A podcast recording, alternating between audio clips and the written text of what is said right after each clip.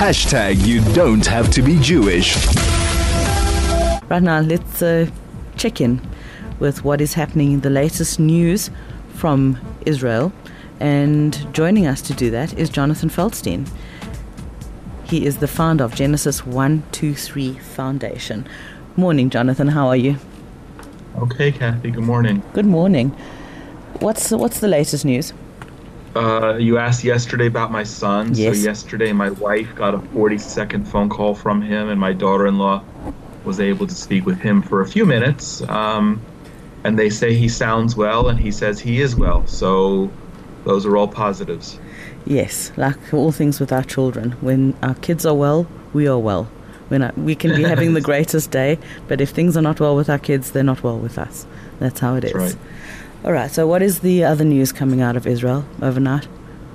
Well, it appears the United Nations put off their vote uh, to insist on a ceasefire. It seems like language is being negotiated or, wa- or watered down. The concerning thing about that, to me, is that uh, the good news is uh, that, that if they come up with a resolution, it won't. It may not be something that's as stridently anti-Israel as the UN is known for, because it does seem like the United States is going to prevent that, and maybe a few others who are part of the Security Council.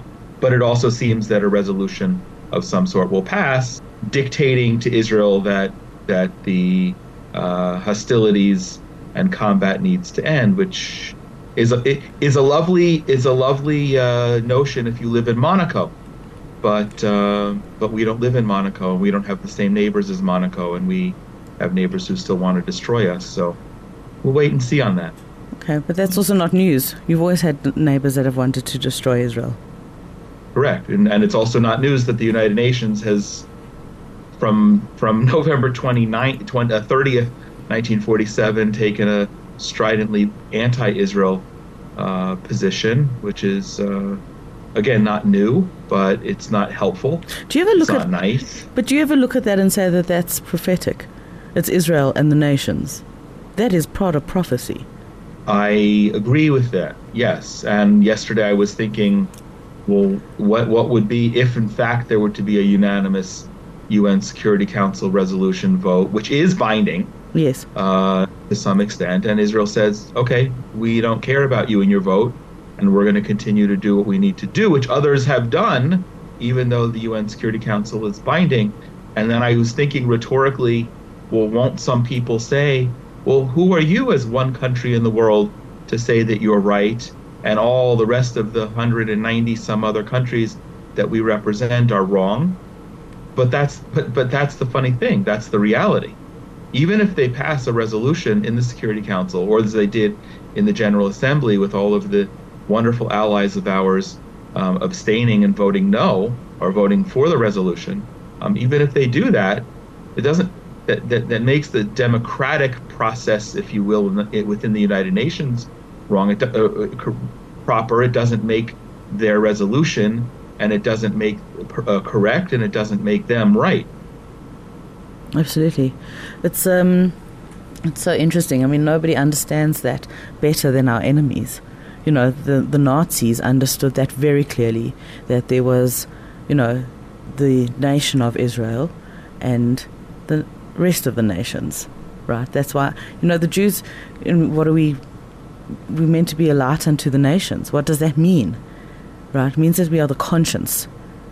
You know, people look to us for moral compass, look to us for truth, look to us for justice. And I've been thinking a lot about this, especially during this time of war.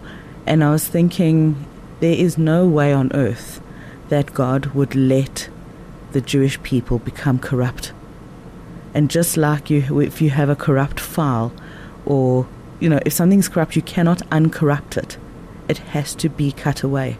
And um, you know, a, a, limb has to be amputated if it is if Yes. it becomes corrupted. Um, it's just a, it's a very very scary time, and uh, I, I talk about it a lot. That we need to return to who we're meant to be, because we don't want escalations, right? Well, to give credit, and speaking of who we're meant to be. And your religious leader in South Africa, the chief rabbi, issued a fabulous statement calling out the Pope for his essential indifference and saying the Pope um, is is committing the same kind of indifference. It was a great phrase. I, it escapes me at the moment, but uh, something through his silence um, that is immoral, and, and, and comparing him to the Pope uh, during the Holocaust, who was who was also also immoral, who knew well, what was going on. Not only did they know, but the Vatican and the Catholic Church helped Nazis to escape. I mean, they formed the rat lines. Correct. Yeah. I mean, there, no, there were some that became to, Nazis. Need, yeah.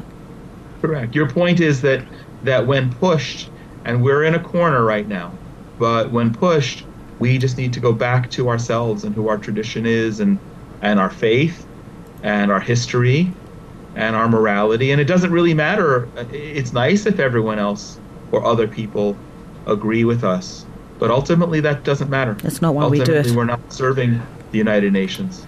Exactly exactly. Jonathan, I really enjoy our conversations together.